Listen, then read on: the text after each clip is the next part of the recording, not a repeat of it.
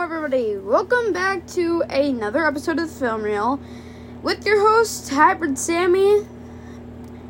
And, well, let's get right on into the movie news. But stay tuned because later in the episode, as promised from last week's episode, you will get my authentic review of Fast X. Anyways, let's get right on in to the movie news. First off, Teenage Mutant Ninja Turtles Mutant Mayhem. Yes, this has news this week. And here's the news for it it's coming out earlier than expected? Yeah. In fact, yeah. The movie now opens in theaters on August 2nd with a trailer dropping May 31st, which is exactly one week from now. So next week, you will definitely be hearing some something about a Teenage Mutant Ninja Turtles trailer. Anyways, um, what else is there? What else can we talk about? Let's talk about Fast X for a little bit. Before we get on into my review, let's let's talk about its it's let's talk about its current grossing right now. I just gotta pull it up, hang on.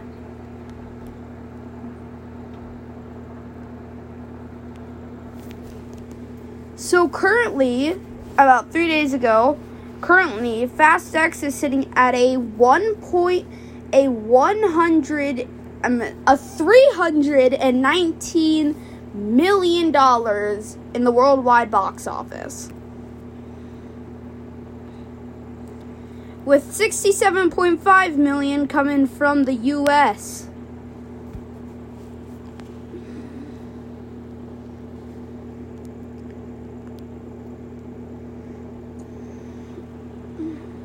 That's um I don't know why I wasn't talking just now. That is pretty good. Coming from a series where its last movie was absolute dog crap. Like I will definitely say this, the last movie was hot trash. Anyways, um you know what? Let's just say let's just talk about my review right now.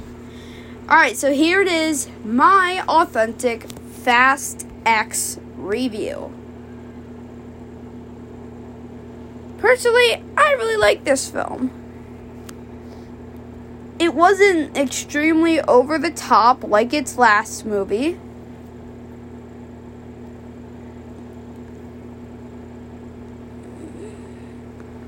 It was just nice and toned down. Not something extremely big, just toned down a bit.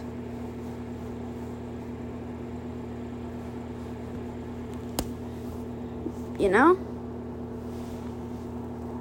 But it still had that Fast and Furious charm with street racing, with street racing, action, adventure. But this one definitely had higher stakes. And I don't really like to give spoilers, but for this, I feel as if I should give a minor spoiler to the ending. This isn't going to reveal any plot points about the ending. This is just going to be a quick, swift little thing. Here it is. Fast X ends on a cliffhanger. That's all I'm saying. It ends on a cliffhanger. The reason why it ends on a cliffhanger is due to, well, this is a multi part film. So, we're getting.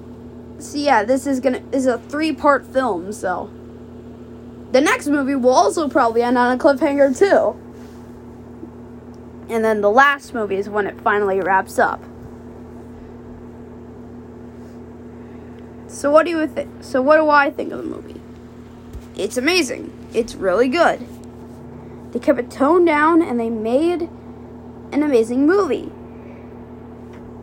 Something else I want to talk about is the Fast X Steelbook at Best Buy. I want to throw up right now. This Steelbook like the movie's amazing, but the steelbook looks ugly. I'm still gonna get the steelbook because I want the steelbook, but it's ugly. The steelbook is ugly. They did like a silver on pinkish purplish on gold on gray. I hate it.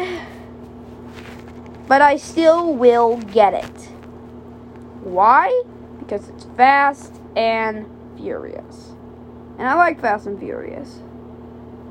So, yeah, I'll pick it up. Even if I don't like the design on it, I will still pick up the steelbook.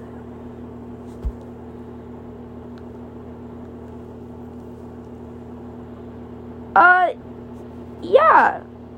I don't really think there's much news this week. I mean, I guess we can talk a tad bit about the FNAF movie since we got the trailer. The trailer has actually been starting to show up in theaters. And this, in fact, happened to me, so this is a first hand story for me. Me and my dad are, of course, grabbing popcorn, getting into our theater, getting into our seats to watch Fast X, and the FNAF trailer plays. So, yeah.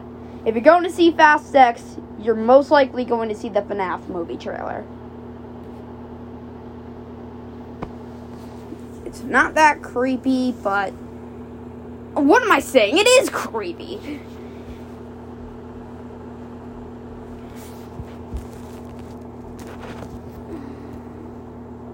It's the FNAF movie. Of course, it's creepy. So, yeah. Oh, ooh, we should talk about that franchise. So, Indiana Jones. We get to finally start talking about Indiana Jones. Yippee. The tomato meter score for the movie has officially dropped. Basically, the, tom- the tomato meter is what the critics think of the movie. And it's sitting at a 50%. That's right. Indiana Jones and the Dial of Destiny sitting at a 50% on Rotten Tomatoes. That's kind of bad.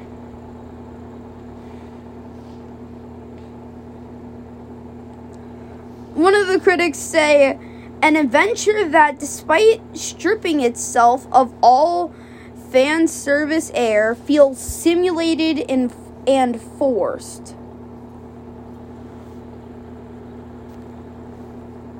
Oh my god. Here's another one. Fun isn't the most accurate way to describe this its accent is its ex- excessive antics. There's never a dull moment, but all the globe tro- trotting hula hula hula boo boo does verge on exhausting. So yeah, not that well from the critic's eyes. Anyways, I'm going to wrap it up here for the episode. Just a short little episode. I hope you enjoyed it. Make sure you subscribe on your favorite podcast services, and I'll see you guys next time. See ya!